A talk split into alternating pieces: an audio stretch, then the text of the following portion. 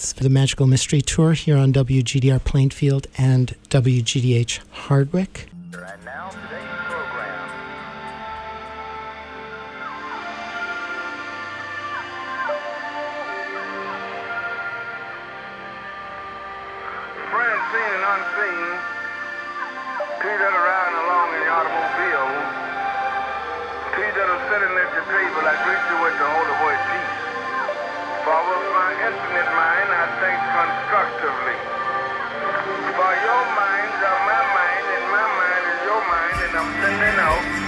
I.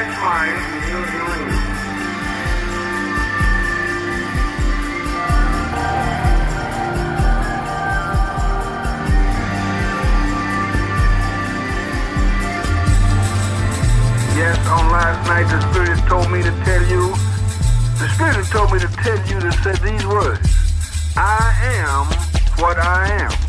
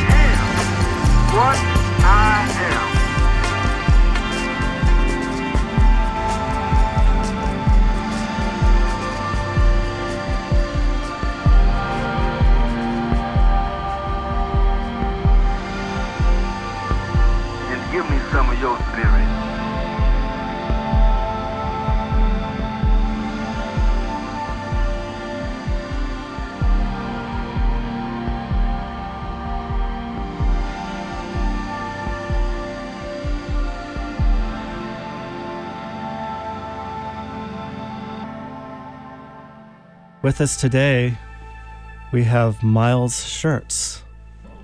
Miles Sherts owns and manages Sky Meadow Retreat in the Northeast Kingdom. And you've also written a book. The book is called Beyond Perception, sold among other places at the Hunger Mountain Food Co op. And the book begins describing my experience as a 19 year old searching for meaning in mm-hmm. life mm-hmm. and finding my way serendipitously to a Buddhist monastery in Sri Lanka. So wow. this is in the um, mid 70s when there was a lot of that going on, but the concept of meditation, the concepts of you know Eastern spirituality were fairly new. And you know, my story is that I was not looking for anything like that. I just was really at a crisis of meaning in my life as a young man. I was in college and did not understand or couldn't make sense of kind of the path I was supposed to be on, career and so forth. So found my way to this monastery and had a life-changing experience there. So the book I wrote Beyond Perception begins with that story and then it goes on to describe my perspective on um, what I would call a new spirituality, a spirituality that isn't uh, formed by religion. It isn't mm-hmm. dogma yet. it's still, I, I like to think of it as fresh and new. And how does th- something turn into dogma? Dogma, I've heard that um, word on like a license plate. My karma ran over my dogma. what does that mean? uh, yeah, great question. So, um, you know, I guess at this point we're talking a, a little bit about religion. Mm-hmm. Um, certainly, my introduction to what I what I call spirituality, and in the book I make a clear distinction between spirituality and religion.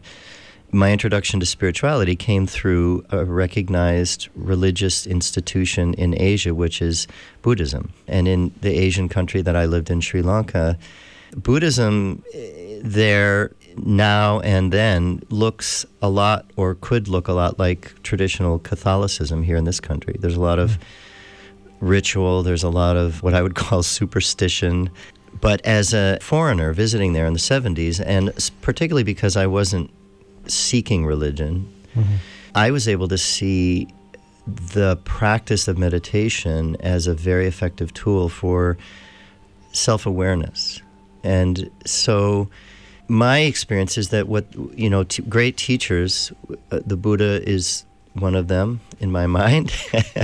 uh, Jesus mm-hmm. Christ is another great teacher in my mind.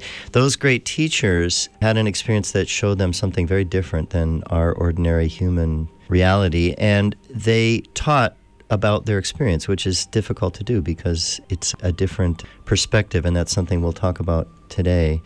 But inevitably their teaching gets formulated into mm-hmm. you know a set of rules or a set of beliefs that you are supposed to adhere to. And that in my judgment was never their intention to create. And so that becomes dogma. Dogma is this is how you have to believe if you want to be right. What buddha and jesus you know really taught was that there isn't a right and wrong which is a difficult concept for us to wrap our heads around. but that'll be something that we'll explore today is how we frame everything in our world through this thinking mind as according to certain values. So mm. right, wrong is a is a clear example of that. And these teachers that taught awakening, or in the case of the Buddha, the word enlightenment is often used, were really presenting a reality that's not framed according to absolute values like right and wrong. It has nothing to do with that. So dogma, of course, is a departure mm-hmm. from from what they were teaching. It's our way of trying to understand what they were teaching, but inevitably we corrupt it. Yeah. And we turn it into religion. And the rest is history, right? And the rest is history, exactly. and then here we are today. and here we are today. And you have a book. You know, the danger of teaching, the risk of teaching this subject matter, and the, of course, the risk of writing a book is that someday that may be turned into a religion or a dogma. You know, just before we began talking, you and I, you asked me, um, so this is about Buddhism. And I said, well, no, not exactly, because I'm not comfortable using that word only because it's become a religion in a sense that it's lost. In the traditional countries where it's practiced, it's often lost the essence. Just like Christianity here has lost the essence of what Jesus was teaching. But uh, on the other hand, I'm really inspired by what happened to me. It's informed my whole life. It was over 40 years ago now that this happened. And I want other people to consider the possibility of what I've learned and how this practice of meditation has changed my life. So, writing a book is a way to do that. Tony had asked me to do uh, maybe pick a few parts of the book to read out loud, Mm-hmm. and this might be a good moment to do that. Please. Does that yes. sound sound good? Yeah. So what I'm going to do is read from the introduction. This will be short, but it might give you some idea of where this book is going. Okay.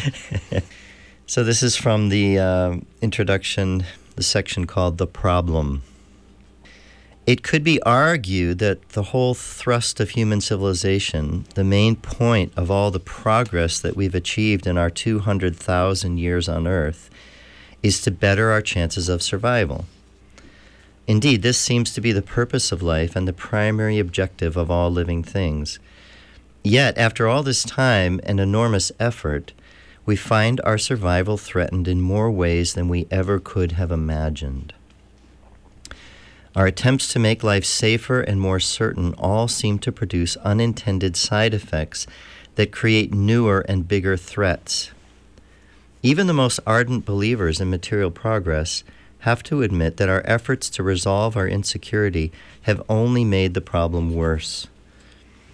Looking honestly at our predicament, we might do well to stop in our tracks and rethink our entire approach.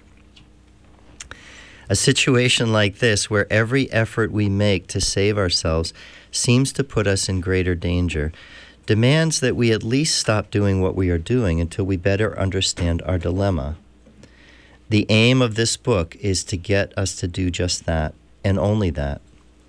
If we can simply stop for a moment and not try to do anything, we may get a glimpse of the problem as it is, and that would change everything. And I'm going to skip ahead to um, another short section here. This book is not going to offer some miracle cure, be cheerfully optimistic, nor predict an apocalypse. It will merely suggest that each of the unthinkable threats facing us today stem from one root cause, and the purpose of all these seemingly malignant obstacles being thrown in our way is to urge us to find that cause. An old proverb goes something like this It's not the mountain ahead that wears you down, but the grain of sand in your shoe. If we are honest with ourselves right now, the mountains ahead of us do seem impossible to cross, and our chances of making it through the next period of human history make even the optimists among us hesitate. Yet the very problem may be that we are focusing on the mountains ahead instead of looking in our own shoe. While the immediacy of our problems begs for action, it may be wiser now to take a moment to look for the real source of our discomfort and anxiety. Until we understand what's causing us to feel afraid and dissatisfied, despite our unprecedented material abundance and technical capacity, we may never find a lasting solution. I suggest that the grain of sand in our shoe is simply that we seem to lack the capacity for contentment. While our brains have a remarkable ability to process information, and this enables us to manipulate the world around us in astounding ways, few of us are ever satisfied with life. Indeed, it seems that the more we have, the more we want. We're caught in a perpetually repeating cycle, chasing one thing after another, only to find that this new thing does not solve our problem either. The simple common ingredient underlying each one of these impossible situations lies in our basic human nature. Our primary way of approaching the world is from a place of scarcity and defensiveness. These basic impulses were programmed into us long ago when we had to defend ourselves against saber toothed tigers, and our life was full of immediate danger and uncertainty. But now, ironically, instead of protecting us, our conditioned reflexes are making the world increasingly unstable and unsafe for us to live in. These involuntary defenses are no longer serving us and have themselves become the source of the problem. Yet, even if we know that our habit of defending ourselves is hurting us, we do not seem to be able to stop ourselves from reacting to the world around us out of fear. So, good morning, Miles. Good morning, Tonio. it took me a while to get here. I had one of those really interesting mornings. Early this morning, even before I woke up, I had this thought about my truck not starting this morning or something going wrong. wow. But then my rational mind came in and said, but there's no reason for that to happen. I haven't had any problems like that in many years. But that thought nagged at me. And then as I was getting up and getting ready to leave, I was thinking, I should go down just check my truck, which of course I didn't. Because again, my rational mind went, nah, it's okay. Wow. And then when I went down there, I discovered that I'd left the key on halfway in the truck for the last few days. So the battery was completely dead. Wow. And then on my way here, there was a lot of road work and unusually long delay. So I got to experience the discomfort in my body of sitting, waiting for about 10 minutes at one spot while two processions of cars came through in the opposite direction. I'm thinking, somebody's you know leaving us behind so i got to experience the discontent and discomfort of circumstances Um, and a great follow up to that is that I also had a uh, a little bit of stress getting here today. Um, I left about ten minutes later than I wanted to, and then I got behind a big truck. And I have the luxury in my life of not having too many scheduled appointments. I run a homestead and retreat center, and I tend to be able to make my own schedule. And so, you know, it's always a little stressful for me when I have to be somewhere on time. And I'm thinking, I'm on the air at nine o'clock. I gotta be there.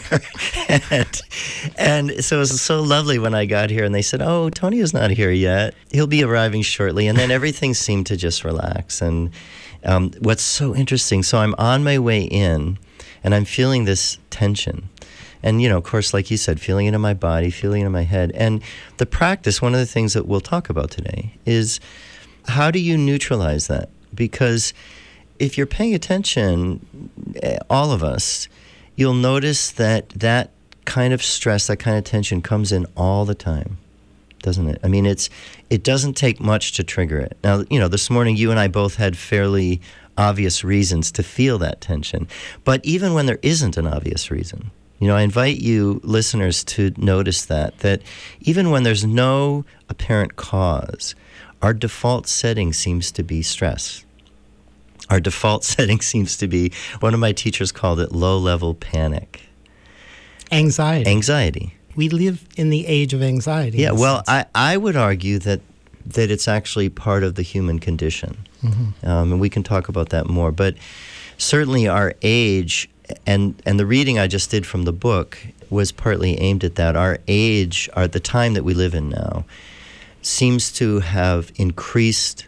Or in some way, the effect of our, our technology, everything we do, the intention of it, right? You could argue the intention of all of our, our progress, all of our technology, is to make our lives easier, is to make our lives more comfortable. And in some ways, it certainly has. We know well, most of us are not um, struggling to feed ourselves. Some of us are, but quite a few of us are not. But anyway, if you look at the result of our technology, one thing that's happened is that it has not decreased our stress level. We'll talk about that today, but that's an inside job. That's not something that can happen from outside. So, back to the car. I'm in the car and I feel the sense of stress. And at the same time, I look around and we're in northern Vermont and it's peak foliage season and the sun is out. It hasn't seen, you know, yesterday and the day before were sort of stormy, cloudy, rainy days. Today the sun is out and it's absolutely gorgeous. I mean, it's stunningly beautiful. And immediately that's where my focus goes. And I realize there's nothing I can do about the situation. I left a little later than I wanted to, not sure exactly how to get to where I'm going, and I'm behind a slow truck, and I'm supposed to be on the air at nine o'clock. So what? I, I've done everything I can do. I'm going to drive at a safe speed, but I'm going to stay focused. And meanwhile, I'm going to enjoy my trip. And once I settled into that, um, I noticed immediately my body relaxed and I could enjoy the travel.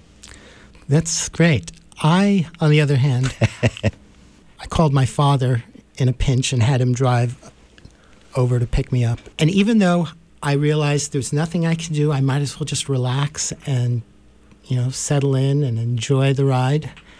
I still felt that tension in my body. Mm. There was no escaping the experience of the tension and in mounting anxiety, even though there was nothing I could do. And in my experience, my, my history is actually parallels yours in many ways. I started my formal meditation training in 1976 Huh. at the age of 18. Huh. So um, you started yours in Sri Lanka at the age of 19 in 1976. That's right. And I did a lot of intensive meditation very early in my life. And then later on, I found that whenever there were stressful things going on, if I was feeling emotionally miserable or just overwhelmed by things, those would be the times when I would sit Hmm. and just sink into myself, into just into being present with what's going on. Hmm. And that just that the act of doing that itself would allow things to dissolve. And it's a mysterious process because it doesn't follow any rational process, really. There's no effort to it. It's actually the opposite of effort. Hmm. So it's interesting how we relate to the world around us. And your suggestion of approaching, you know, starting off the show by talking about the issue of human nature, I thought was a good one. Hmm. Hmm. And Well, l- let me just take off on what you just said, Tonio. So, Okay. for this to be useful to people, I'm I'm happy to talk about stories and theories, and that can be very helpful. But you know what I teach meditation, and what most people want to know is what do I do? How you know how can I? So my book is called um, subtitled finding contentment in a disillusioned world. And so people come to me and go how, how do i find contentment? You know so here's something to consider. The normal way that we try to find contentment the normal way that we try to become happy is to get something or do something become something. You know just think about that for a moment and you'll realize that at every moment if you're aware paying attention to what's going on in your mind you're trying to get somewhere or be something or get something. Like you and I this morning trying to get to GDR by nine o'clock. You know, we had a very particular focus this morning, but at every moment, our mind has a focus. And the focus is what do I need to get to be happy? What do I need to be to be happy? And if you pay attention to it, you'll see that it's always what I call leaning forward. The mind is always focused on what do I need now and how can I get it? You know, when I read the introduction to the book, the concept that we live in a world of lack, it's not a world of lack. You know, one really interesting thing about living in our culture, the, the culture of United States of America in 2014, is that if there was ever a place on planet Earth in the whole history of humanity, as far as I'm concerned, where there was little lack, it's us now. Think about it, I, I think most of the listeners would be able to see that most of us can get whatever we need whenever we need it. Today, with the advent of internet shopping, it's phenomenal. I go online, I find something I need, I punch in my credit card, and within a few days, usually, it arrives at my doorstep. That's just unbelievable. When you- and we don't even have to interact with anybody to do That's it. That's right. That's right. So the po- the point is that we we're not lacking, and yet watch your mind, pay attention to your, your thoughts, and you'll see that they're all based on the idea of lack, that there's something I don't have yet. And when I get that thing or when I become that thing, then I'll be happy. So just pay attention to that. Notice that it's a it's one of the programs. We'll talk about that concept of the mind being programmed like a computer's programmed. And it's one of the programs that's fundamental to humanity. As far as I can tell, it's been with us ever since we've been conscious. And the consequence of that is that we're never able to be satisfied with what we have. What I read in the introduction to my book is that the grain of sand in, in our shoe, as I'm calling it, is that we lack the capacity for contentment. And that's a very profound thought if you think about it. It's very simple. It may or may not be true, and I'm not suggesting it is, but I'd invite you to think about it. If we lack the capacity for contentment, if, if we don't know how to be content, we don't, our programming, as I would say, our mental programming precludes the experience of contentment. We're not able to be satisfied with what we have because the programming is always what's next. I call it the, the grass is greener phenomena. And when you say contentment with what we have, that also includes contentment with what is, the circumstances that are around us, not just what we have, but what actually is occurring in each moment. Yeah, that's that's thanks for clarifying that. And that reminds me Byron Katie, who is a, a mutual inspiration for both of us, she has a book titled Loving What Is. Hmm. And I just love her approach because it's so clear. Hmm. And this whole thing about finding contentment, or as she would say, being able to love whatever is happening in each moment. Hmm. And that can be very challenging because she gives examples of being diagnosed with cancer and finding the space within herself to love that experience as well. Hmm. And that can be very, very challenging. So most of us feel like victims of circumstance. Yeah, so let's talk about that for a minute. When I hear that, and I think when some of my students hear that, and I'm guessing some of the listeners here will make this same connection, what the thought that goes through my mind is that's make believe, that's fantasy. You know, I, I can pretend that I'm happy with what is. I can, I can look spiritual. I can look like I'm the kind of person that's always happy with what is. And I'm not fazed by And I yeah, nothing fazes me. I'm I'm a meditation teacher. I'm saying that tongue in cheek. The listeners need to know that. So when you hear that concept of you know let's let's love what is, let's be let's accept what is, and then you throw in something like cancer. Most of us we have a inner voice that says you know not true. Impossible. You know, these guys are just off in la la land. So let's look at it very practically. What we're up against, all of us, humanity, people, in my judgment, is that you and I, what we have is a mind, a programmed mind, that always believes that there's something better that we don't have, that we need. That's the default. And if that's so, then we always are restless. We always are anxious. And that could be wanting to have more money in our life, better life circumstances, or it could be better health. Like if Sure. we're faced with health crises Yeah. or family issues, wanting to change those things, somehow believing that we can't, that there's this lack of ability to cope with this crisis, That's right. that we're a victim and outer circumstances have control over us. That's right. So that's a really good description of the default condition of our thoughts, the th- default program. I call it a program. And just notice it. And notice the, the most important thing you can do to, let's say, free yourself from that is to pay attention to it. And that's what, we'll get into this later, but that's what the practice of, of what I call direct awareness meditation does. Is it just, all, all it's helping us do is pay attention to the program. so you're implying that this is just simple awareness. Exactly. But the big question, because a lot of people out there who m- maybe still feel victimized by things.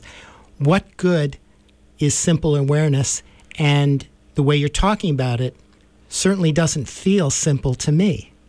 People may be saying, so how can quote unquote simple awareness be so simple? Okay. All right. So if I get your question, um, I think we uh, an important distinction here is between simple and easy. Right. So when I say simple, I don't mean easy, but it's an important distinction because what our mind does, our thinking mind, and I think most people can relate to this, is it tends to make things very complex and in the complexity is where the impossibility is. You know, if it's that complex, I'm never going to get it. So the the concept of spiritual practice and as I teach more and more, I find that the key is to keep it very very simple so that you don't it's not something you have to figure out. And the, the the incredible thing about awareness, just paying attention, just seeing something, is that when you become aware of a story, in your life. And by a story, I mean a, a repetitive thought pattern. And the, one of the key stories is the one you just identified, which is I'm a victim. It can be as extreme as the whole world is out to get me, or there's the conspiracy theory model is that this group of people is out to get me. Um, or it can be as sort of vague and subtle as that, you know, things don't go my way. I'm on the road to GDR this morning I had to rush to get out the door. I was 10 minutes late, but I thought I could probably make it. And then I get behind a big truck, you know. Or I was born under a bad star. Right. Yeah. I just, I just have, I just have bad luck. You know, exactly. bad, bad things happen to me. So, what I invite you to do is just notice the story. And the trick here is to um, not be mesmerized by the content. The content will keep changing. There'll always be another villain there'll always be uh, some power that's greater than you that's doesn't have your best interest in mind, that's keeping you oppressed, that's out to get you. And if you watch the storyline, you'll see that's almost always true. Well, all of us have that. It's kind of a default setup. And that's feeding into that program. It keeps that program going and it keeps it alive. And that program keeps us unhappy Of course, if, if, if the world around you, if life itself is out to get you or somehow is throwing obstacles in your way for no apparent reason, then there's, you're not going to be happy ever. It puts you in a state of plugging into that old instinctual survival mode. Exactly. Yeah. At some point here, I'm going to bring in the concept of ego because I find it really helpful to, to, to name it as that. And so, you know, you could call it lots of different things, but the word ego implies the sense of separate self. And we'll talk more about that. Mm-hmm. That ego sense of separate self depends on me being a victim. It's rooted in the definition of it is that I'm alone here. I have to take care of myself. Nobody else cares about me, really.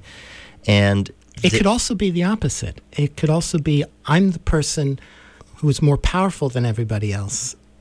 But it's based on the same polarity, the same dynamic of victim perpetrator sure. kind of thing. Sure. Um, yeah, I, I always like to say that some of us see the problem as other people and some of us see the problem as ourselves. So there's a there's a way that we, you know, some of us when there's a problem we blame ourselves, and some of us when there's a problem we blame other people. Um, so it can, and both of those are the same right. two sides of the and same And often coin. we do a combination of the two. Yeah, but since you brought up this concept of uh, someone, one of us, or any one of us at any given time, feeling more powerful, feeling more right, or more, you know, in charge, having more power and control. Notice this. This is really profound. Behind every person or institution that has power and that uses that power to control, dominate, oppress, hurt other people. Those people, that institution, and this is the kicker, sees themselves as a victim or potential victim or potential it's victim. Fear. It's, coming fear. from fear. It's coming from fear, and yeah. it and watch it. It'll blow your mind. Mm-hmm. You know, look at our country, United States, the most powerful nation, arguably, I think, today on the planet. And when you see our country acting in ways that I don't feel comfortable with personally, initiating violence against other peoples, other countries. Always, the argument is we're the victim. So watch that, notice it. It's it's fascinating and it's really important to see because you may not be able to change those people's attitude toward themselves. If they continue to see themselves as a victim, even though it, it's apparent that they have more power, more resources, more wealth, let's say, than anybody else, there's nothing we can, I can do about that. But what I can do is challenge that notion inside myself. And that's where it has to begin. So let's get back to contentment. How do we, as you said, using the words of Byron Katie, how do we love what is? Especially when it's not what we chose or what we thought we chose. You know, it's not something we wanted. I didn't want to get stuck behind a truck today. You didn't want to have your battery run down and then find yourself sitting in traffic. How do we love that situation? And it's really important question because if we just stop there and saying, well, yeah, you just have to love it. And love love may not be the right term. I think it'd be easier for people to understand the term how can we fully accept Acceptance. this situation. Yeah. And love is a very tricky word. Yes, it is. Yeah, It's a, it's a lot like the word God. it it's- is. So, you know, acceptance. How can we fully accept the situation, relax into it, Yeah. let go into this situation as it is? Yeah. And now we're getting, and I appreciate you framing it that way because I think now we're getting into something practical. So that's exactly it. Is you know what happened to me this morning is I realized at some point I'm not going to be able to change this. I knew I couldn't get around the truck. There was two cars in front of me, and and I was on route route 14 most of the way coming down from Stannard from Hardwick. I'm not going to get around that truck ever. It's not going to happen. And the truck's probably going to Plainfield or Montpelier, just where I'm going. So that's when it's helpful to relax. When you realize you've done what you can do, and now any further worry or any further anxiety or tension is only going to make it worse. And that's where some self discipline and self awareness can really be useful. Is I've done what I can do. Now how about i just soften and enjoy the ride? And trust the process. And you know what's beautiful is that the one thing that helped me do that coming in today was realizing i don't know what i'm going to find when i get to gdr that's really true. I mean i fully expected that you'd be waiting for me because we had planned to meet 15 minutes before the show and that my biggest concern was that you'd be worried or anxious because i was late for our appointment and I didn't want to upset you. You know, you're the, kind enough to invite me in here and host this program. And so, lo and behold, I get here and Antonio's not here, and I think, well, that that's just it.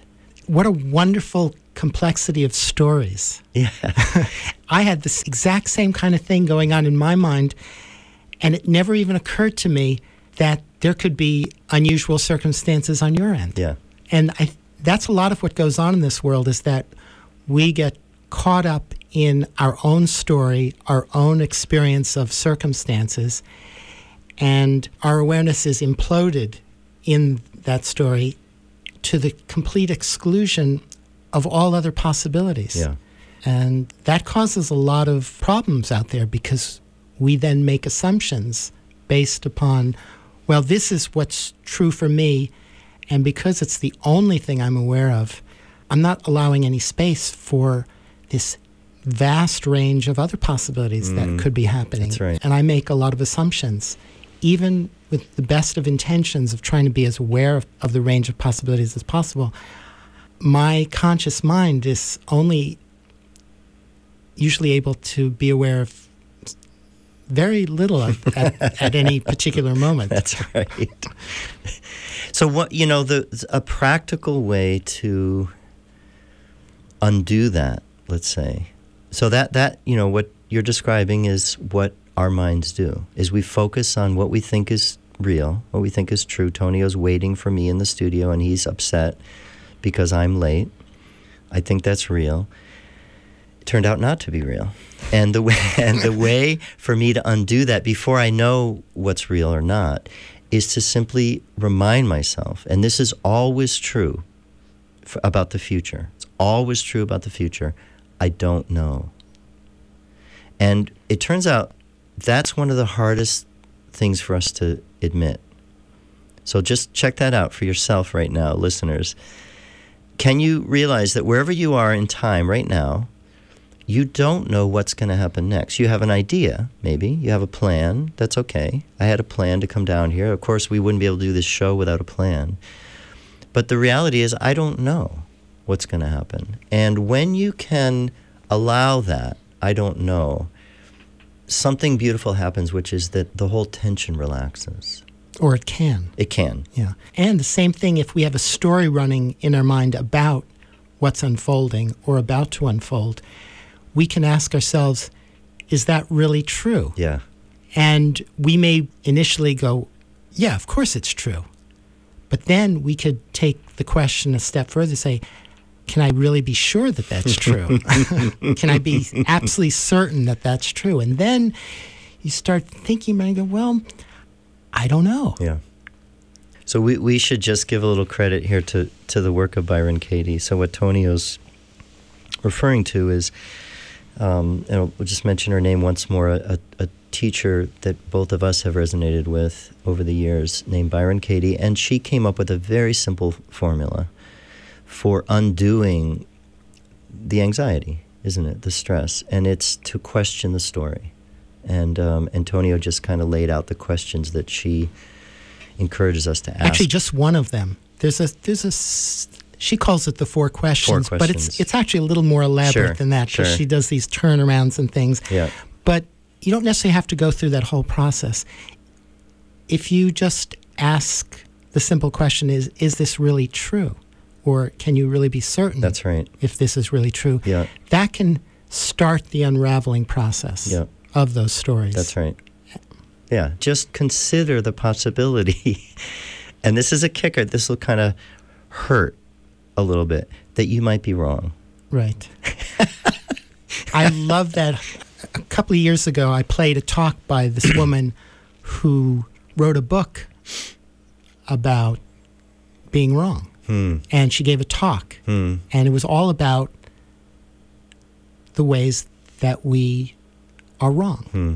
And the concept was absolutely brilliant, and I loved it because I consider the foundation of my show to be this notion that we don't know. Yeah. The ultimate answer to pretty much every question is I don't know. I don't know. But being able to come to that answer is incredibly powerful Yeah. if we can allow the space for that. And that's a very, you know, for somebody who's subject to anxiety and for a species that's subject to the sense of anxiety and lack and always trying to gain control, Hmm. the answer, I don't know, doesn't seem to help at all on the face of it. That's right. Another way to say that is that's one of the hardest places for us to land. It's one of the hardest conclusions for us to come to. So, you know, just invite you again, anyone listening here, to consider that it's there's some things you can't know, and it's okay. You none of us, no human being, can know what's going to happen next. Just consider that. and it may not be the answer you were looking for. Probably wasn't. but life is like that. Life is like that. Yeah. Um, before we lose that thread, I want to come back to the concept of contentment and the question how do you accept what is? So, one way is to question your story. Another way, and this is something I've found is fairly accessible to most of us, and there's a little discipline here. It's not a heavy, like, I got to do this, got to do this, but there's a little bit of effort and discipline. First, notice when you're anxious. Notice the anxiety. And as we've been saying so far, if you pay attention any given moment, you're probably going to notice. And a good way to notice that, by the way, is is um, feel it in your body, because where the anxiety, where the tension arises and abides, and is almost always uh, present, is somewhere in, in the body. We hold the body tense. So begin to notice. Oh, I'm I'm tight. What is it? You know, I'm anxious. And in that moment that you notice that, there may be circumstances like we've been describing this morning, you know, getting stuck in traffic or having car problems and being late for an appointment, especially when you're, you know, supposed to be on the air, is a big deal. So obviously that would justify the anxiety. But when you notice that something's causing it, what I invite you to do is look around you. Just pause for a second, like I did in the car this morning, and look around you and notice something, one thing that's going right, one thing that you can appreciate. Because the antidote to lack, the antidote to fear, the antidote to this anxiety we're talking about that I, I, am not enough, I don't have enough, I got to get something else, is gratitude. And I'm not talking about convincing yourself that you're okay. You could work at it from that angle, but I personally don't think that's going to work. What I am talking about is that there's always something in your immediate experience, very real, very direct, that's okay, that you can accept that's going well. And just as an example, for me this morning, I'm pulling out of my driveway and I'm thinking, wow, I'm 10 minutes, you know, later than I wanted to be. You know, not good. How did I manage that? And then I look up and this maple tree, the sun's hitting it. It's full orange red color. I hadn't noticed it before. It's, you know, it's kind of at the end of my driveway and immediately I'm in gratitude. I'm realizing now that's beautiful and I can appreciate that. And when there's one thing that you can appreciate, it will it will begin to crack the story it'll begin to let a little light into the darkness of, you know, I'm never enough, it's not enough, it's not good, something's wrong here. Just find one thing that's right. And you can do that. That's very practical and realistic. It's not it's not hocus pocus and it's not make believe. Just find one thing that just listeners, I invite you right at this moment, just notice one thing in your surroundings that that's okay. That you maybe you're warm, that's good. Maybe you're fed, that's good. Maybe you um, are with somebody that you like their company. Just notice one thing in your environment now that's working for you. And just focus on that. That's no big deal. And see what happens. Just see how it alters your state of being. It puts a little smile on your face and it allows your body to soften. And you can do that in so many ways. It's like stepping back from the immediacy of the situation that you are facing. You can even reflect back, well, actually, my life is pretty good. This moment is not going the way I wanted it to. And the outcome of this particular situation may not work out. Mm. You know, this may be a momentary disaster, but it's just a one thing in a much broader thing. So maybe maybe it's not the end of the world. Because isn't that interesting how when we're in a situation that's not working out that we think is going to fail, the mind, my mind tends to view it as this is it. Yeah, everything. Everything. it's the end of the world. Everything has gone to That's right. That word that you can't use on the air. Yeah. But actually, it's just one thing and this too shall pass. Yep. Yep. Yeah, so that's it. That's a part of the mind's programming is that when there's discomfort, when there's pain, when there's something going wrong, the mind makes it into a permanent situation. Just notice this is a self awareness piece that you can begin to notice how your mind makes it into this is never going to change. And then if you can think of this, you could ask, is that really true? Is that true? yeah. Life is a fascinating thing. Every opportunity is like an opportunity to learn and to grow mm. Mm. from everything that occurs. Sure. And and just to put that into very simple terms, what we're talking about now is just shifting, changing the channel of your mind. Let's think of it like that. So appreciating something, finding something in your immediate experience that you can be grateful for, that you like. Just one thing that's okay changes the channel. What a beautiful metaphor. It's like on channel two is the situation that's obviously not working out to my satisfaction, but mm. then change it over to channel three, and there's this beautiful vision of nature and everything. And we respond emotionally to everything in our life. And the changing of a channel triggers the direction of our emotions, yeah. of what we feel. Perhaps you could talk about how our feelings are our most direct anchor to this present moment. Sure. So, you know, what I'm about is practical tools. The concept of tools is sometimes hard for people when it comes to something as personal and intimate as spirituality, but it's what I like to distinguish between is tools and rules. So rules are things to believe in. And that's how religion has been formed. I talked about that earlier on the show. And what I'm talking about is not rules, not ways to believe, not things that are right or wrong, but tools that you can employ, things that you can use. And my belief is that we need, most of us need some tools to learn, to grow, to work on ourselves, to become happy, that there's things that can help us. So in my life, there's been one of the most powerful tools has been this tool of meditation, which we can talk about more what that actually is. But it's only a tool, it's a vehicle, it's a way to diffuse the programming that keeps me unhappy. And remind me again what the question that you just asked. It was about um, how our emotional experience Thank you. connects us to the present. Thanks. Okay. So what the reason I'm talking about tools is because they're practical. That's what I like about them. So think think hammer. Think computer. Um, most people don't use a hammer. Think computer. Think car. Think Think language. language. Language is a tool. Words. Mm-hmm. Okay. These are these are tools that we employ for for a particular purpose.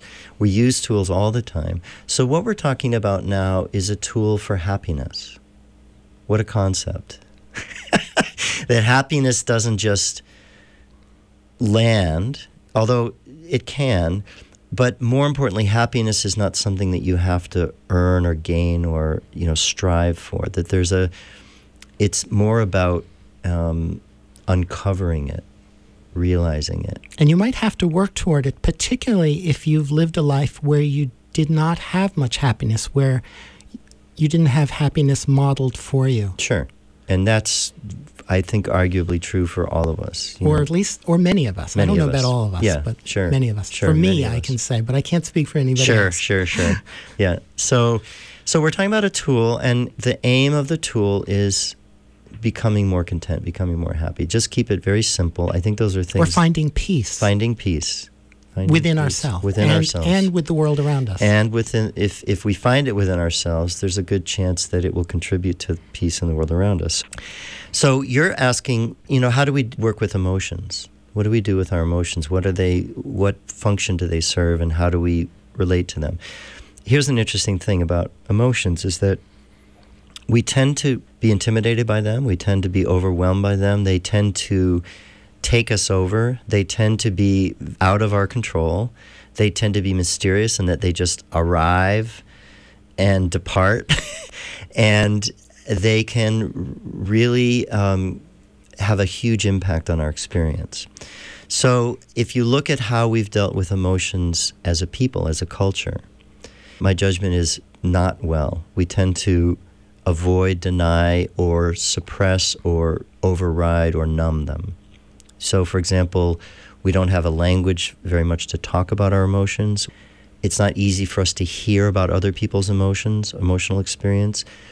What we, most of us, tend to do with our own uncomfortable emotions is numb or distract. And in our culture now, we have infinite ways to do that, to keep ourselves stimulated or distracted or entertained or medicated. or medicated. And some of that, of course, is, is self medication. Some of it might be prescribed medication. And I'm not putting a value judgment on that, but I think it's important to identify that that's the way that our culture approaches dealing with emotions is to suppress them. And that those are tools that are used in these ways. And I think what you're offering are tools that we can use more deliberately to create a different outcome. Exactly. So, yeah, that's a good distinction. Medication, and I would include by that drugs and alcohol that we do without the prescription of a doctor, uh, they are tools. And they do work to free us from the uncomfortable emotions in the moment. The problem with them is that they're band-aid they they only address the symptoms they don't address the cause and the result of that is that the emotions come back and they usually come back stronger. And the problem with using a substance any substance any medication any drug any alcohol is that we need more and more and more. And that's the root of a lot of our addictive behavior. So just worth mentioning that. So what's another way what's another tool to work with emotions to process emotions? And the tool of awareness. I'm going to use awareness and meditation kind of interchangeably. And at some point this morning, we can define what I mean by meditation. But awareness, practice of meditation is practicing awareness, just being, noticing what is. You will notice your emotions, you'll be more aware of them. And the benefit of that is that once you're more aware of your emotions, you can make some choices. And one of the things that I invite you to notice is how emotions get fed by stories. Emotions get fed by the drama in our lives. And when you're feeling an emotion, particularly an uncomfortable emotion, but it could be a happy, comfortable emotion, it's always connected to a story. And what we tend to do unconsciously is feed the story. We focus on the story. When you focus on it, you feed it.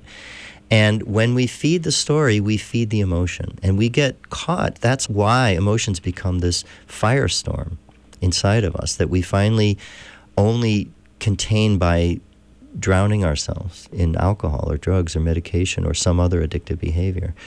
So, the way of meditation, the way of awareness, is to notice the story. And just as we've been discussing this morning, question the story, diffuse the story. What if it's not true? How do I know it's true? What if I'm wrong? I don't know the practice of meditation is in, in a nutshell is really the practice of letting go of the story always because the story is our interpretation and it's not what's actually happening. And as you separate the story from the emotion which is very hard to do they're they want to be together and separating them is is a challenge. But what, as you learn to do that and that's what the practice of meditation can teach the emotion subsides. You know, they come and go. Emotions are part of our human experience, but they're not overwhelming. They don't consume us because we're not feeding them. If we can allow them to subside, as you say. Yeah. Often it does feel that they're overwhelming us. Right. And bringing awareness to our emotional and psychological state doesn't always immediately cause the emotions to dissipate. Sometimes it takes a period of time. It's like there's this inertia. Yeah. And sometimes you just have to stay in that space of awareness yeah. long enough, patiently enough, Yeah. without this agenda to change the circumstances. Yeah. Because that's another thing about meditation and awareness is being able to let go of this notion of having an agenda that we're sitting in meditation to achieve a certain goal like I'm feeling miserable or overwhelmed right now, and I'm sitting down expecting to fix this uncomfortable situation that I am so I'm not suffering anymore. And that's very much like using alcohol or another substance to make ourselves feel more comfortable. Yeah, that's a really, really good point. And that may be why meditation is so difficult for people because there isn't usually an immediate result, you know, the way there can be with substances. With And I think that's why they use the term practice, with Practice. it because Yep. you have to practice it. Yep. Um, there's this joke about practicing medicine. You know, doctors practice medicine until they get it right. Did they get it right? I have a great story about that, just to add a little reality and, and lightness to this discussion. So, when I returned from Sri Lanka, I was 19, I was halfway through college, and my whole life took a U turn, essentially. I really understood then that I wanted to. Meditation was my medicine. I think of it as my medicine, my way to become happy, healthy. And I knew that I was going to pursue it no matter what. And my father had a lot of difficulty. My whole family did, but I think my father most really struggled with what I was doing with my life because I was supposed to be, I was smart, I was in a good college, and I was being kind of urged to go in the direction of medicine or law, you know, the big money makers. and uh, Make your parents proud. make your parents proud. So I was not making my father proud at that point. He, he was really distraught, had no clue what I was up to or what, you know, had just didn't, it was so out of context in the mid 70s. He just couldn't begin to relate to what I was going. I dropped out essentially, you know, got out of college, um, pursued what now have become my passions: organic, organic farming, homesteading, and uh, and meditation practice. And uh, at some point, he overheard me talking to my sister, saying that I had a meditation practice. And he got all excited because he thought of practice just the way you did as a medical practice. And he thought that meant that I was making money at it. and so he said, How much are you making? And I said, uh, Dad, I'm not making anything. It's a, it's a meditation practice. And he just, it, it was a very funny moment because that was the only context that he had for the word practice. Um, and I'm glad you brought that word into this because it is a practice, and I can. I'm a. I'm a great example of this. So it's been not quite 40 years, um, but a big chunk of my life. Um, you know, way way more than half my life I've been doing this, and um, I do it every morning. Uh, I meditate, and and then sometimes again during the day. Um, I consider it like I t- talk to people about it now. It's like brushing my teeth. You know, if I don't do it, I can. You know, when you don't brush your teeth you kind of feel that gritty stuff on your teeth, and you think, hmm, something, I got to go brush my teeth. So it, for me, it's like meditation. Meditation is like that. If I don't sit, I think, hmm, I'm not quite here as much as I, I know I can be or have been.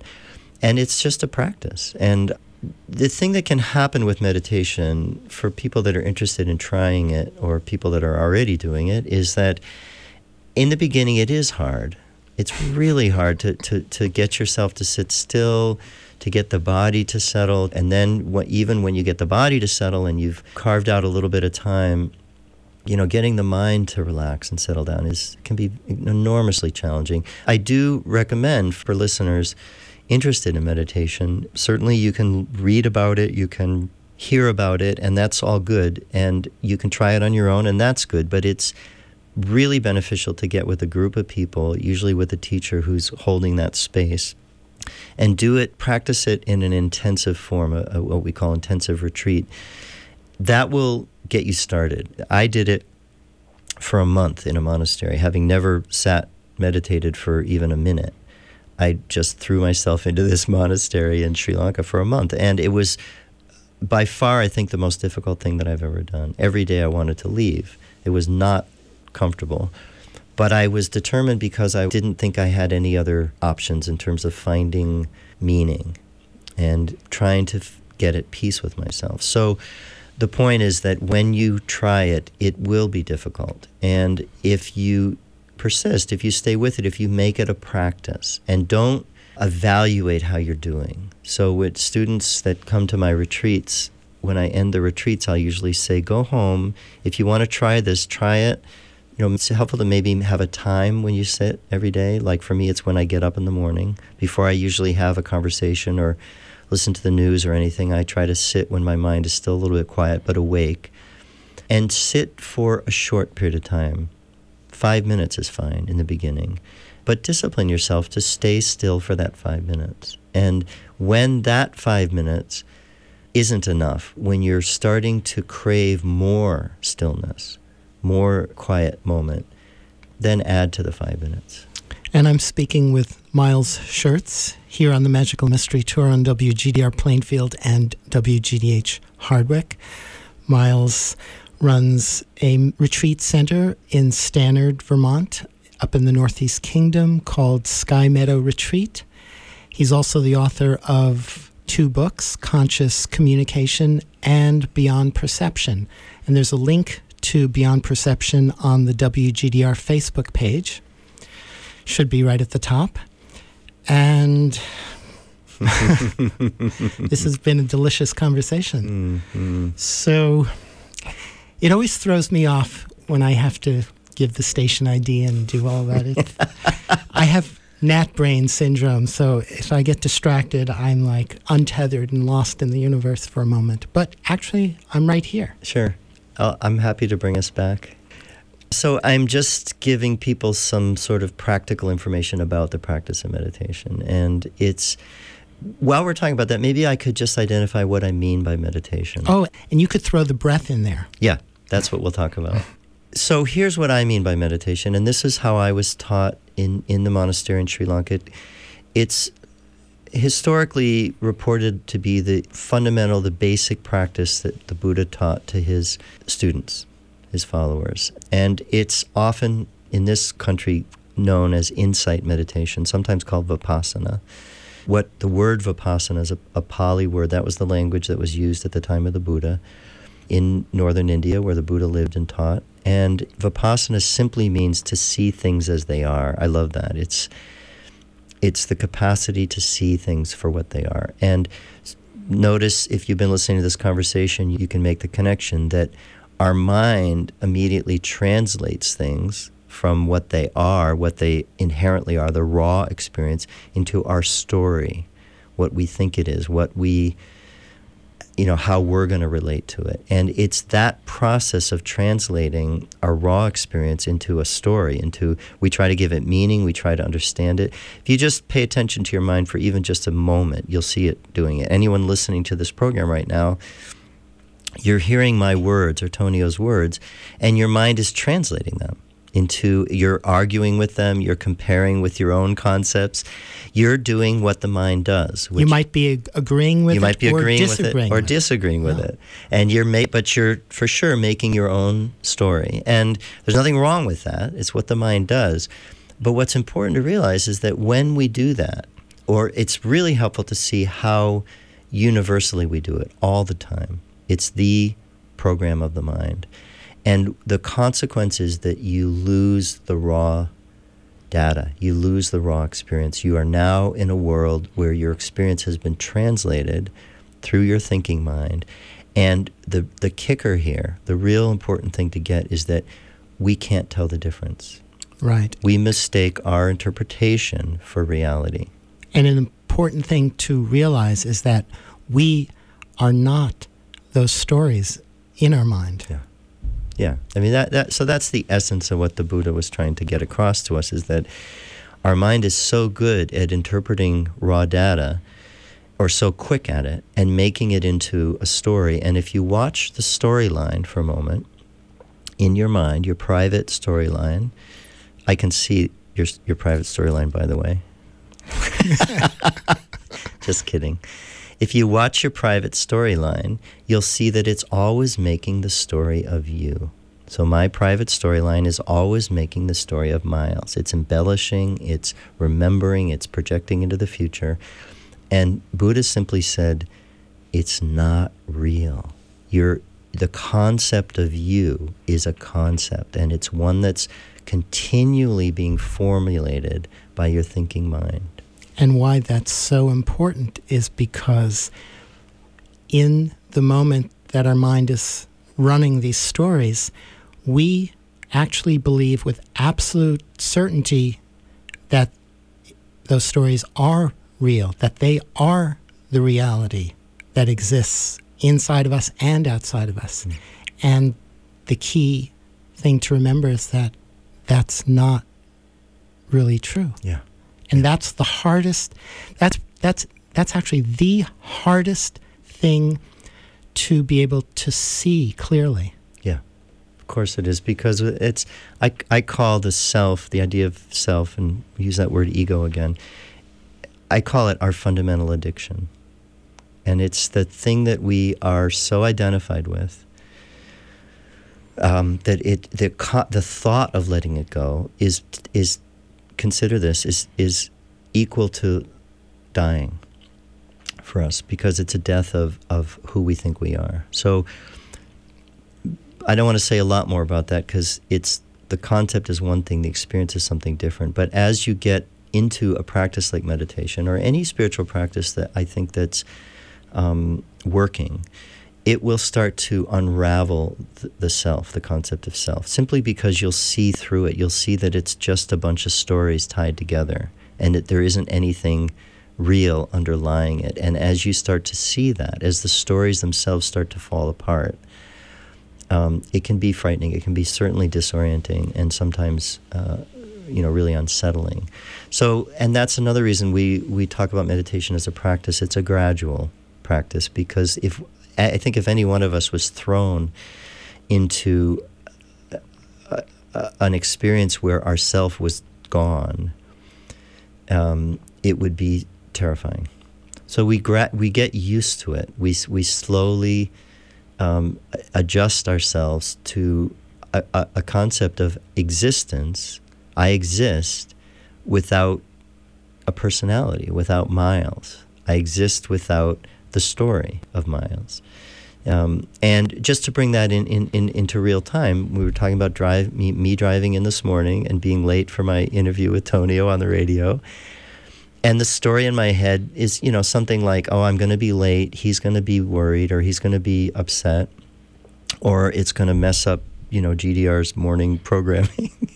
or uh, I, you know, I always do this. I'm, I never allow myself enough time. What's wrong with me? You know, those are the, those are the stories. What happened when I noticed the leaves? and I turned my attention to appreciating something that was actually going on in my experience, is that the story just vanished.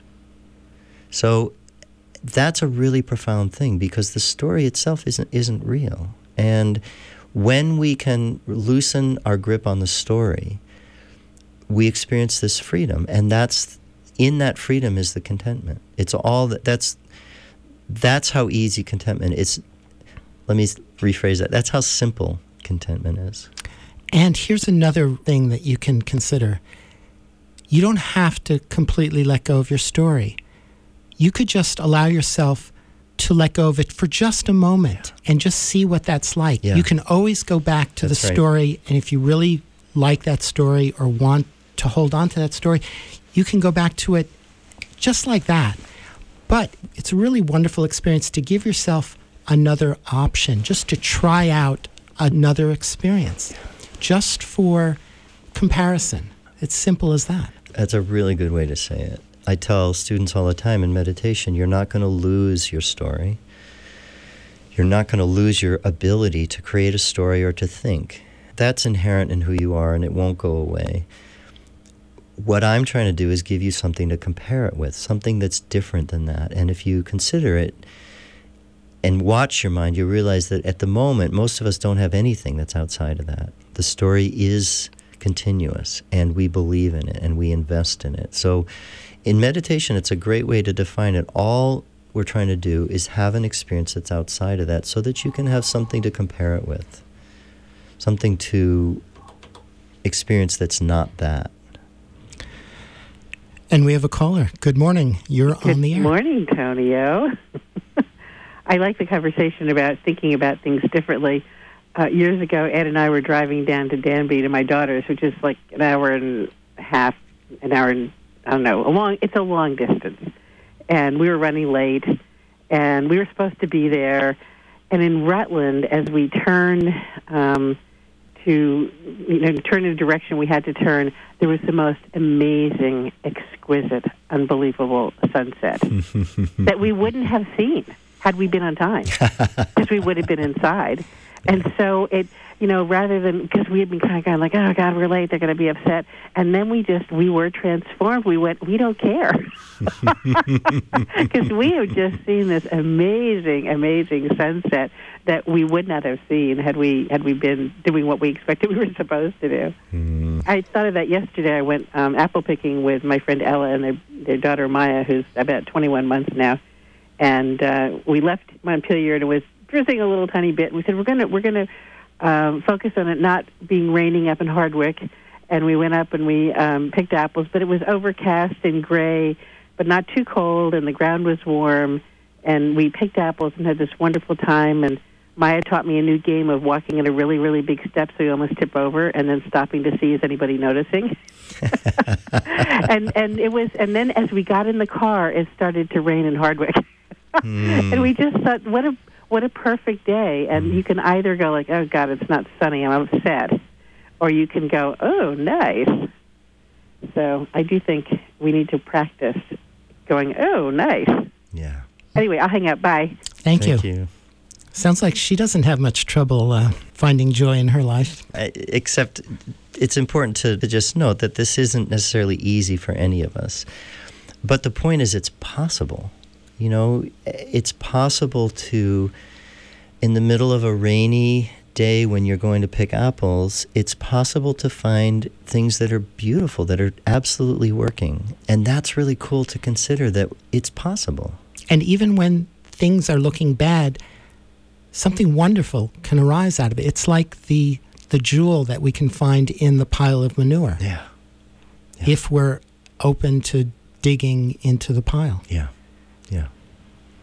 So I realize we're going to be Yeah, we have about seven or eight minutes. Yeah. So I want to just say one more thing about the practice. I'm talking about the meditation practice. And this wouldn't be the same as instructions. I do recommend that if you're going to try meditation, find a teacher and get some instructions. It's very helpful. And having a community around to support you in the initial stage is really important because if you have an initial experience, even if you have an initial good experience, you have to really follow up on it. And you have to be consistent, at least in the beginning, Yeah. till you get a solid taste of it. Yeah, that's it. And, you know, I can tell you from my own experience that once you get a solid taste of it, you want more. So it, it's a nice thing. It, it's something I look forward to.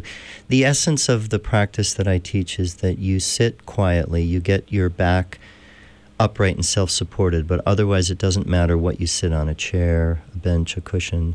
There's more to that, of course, but just relaxing the body in an upright position and then paying attention to the sensation of the body breathing, just the physical feeling. And I usually encourage people to notice their belly moving in and out because it's something that is fairly physical and obvious. So just the physical sensation of the belly rising with the in breath and the belly falling with the out breath, and that becomes the focus. And that's all there is uh, uh, initially to focus on. And what's useful about having a focus like that is that it gives your pla- your mind a place to go to to turn to instead of your thoughts. So as you're, you know, most of us could pay attention to one breath, as I just described that. Some of the listeners might could feel their belly rising and falling, and then when you sit in meditation, a couple breaths later, you're off in a story, in a thought. So the the practice is simply when you notice yourself thinking in a story, notice that you're thinking. What I call interrupt the thought, which is something that you can do, and you won't fall apart and bring your attention back to your breathing.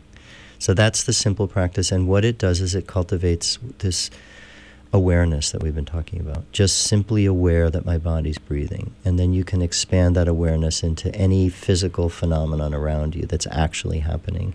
And that will give you something to compare your reality with, because your reality is usually what you think is going on. And awareness is what's actually happening. My belly's rising, my belly's falling. That's actually going on.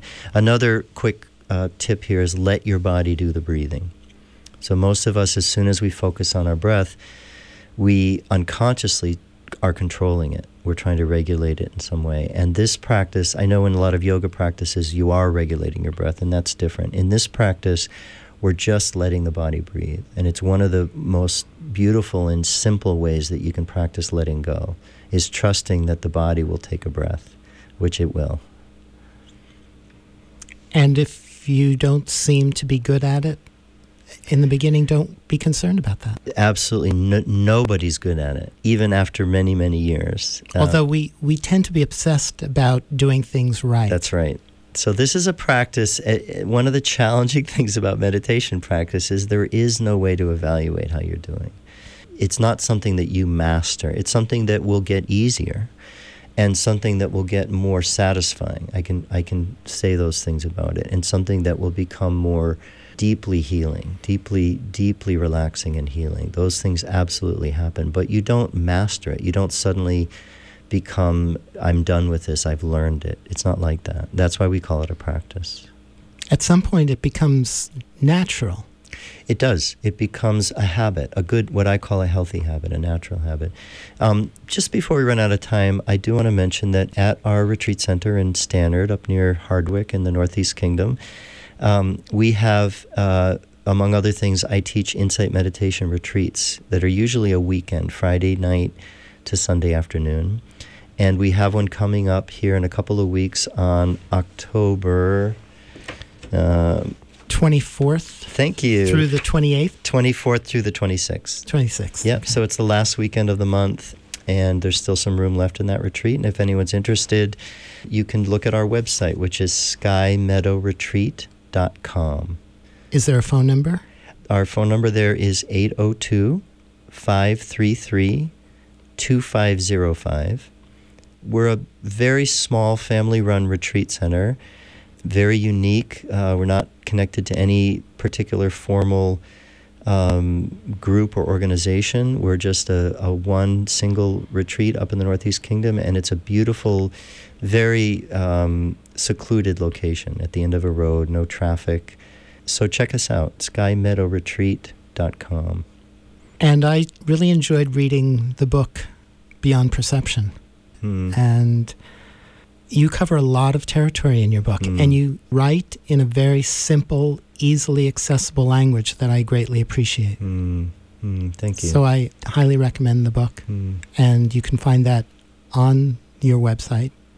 That's right. There's a link link to the book on the skymeadowretreat.com website. You can get it on Amazon. It's available as an ebook. And uh, we'll have to have you back again I'd love to be back. because we we kind of only scratched the surface. We did. and I would also love to get into conscious communication as well at some point. that would be lovely. So uh, yeah, lots more to come. yeah. So yeah. thank you so much for coming You're joining welcome. me. Yep. It's been great. Yeah, it's been really, really good, Tonio. Yeah. You've been listening to the Magical Mystery Tour here on WGDR Plainfield and WGDH Hardwick. Our fall pledge drive is coming up. It'll be beginning Monday, October 20th, running through October 27th. So think about what this station means to you and start preparing yourself to open up your heart and your wallets to support this local community radio station. Thank you all so much for tuning in and have a wonderful week. And join us again next Friday.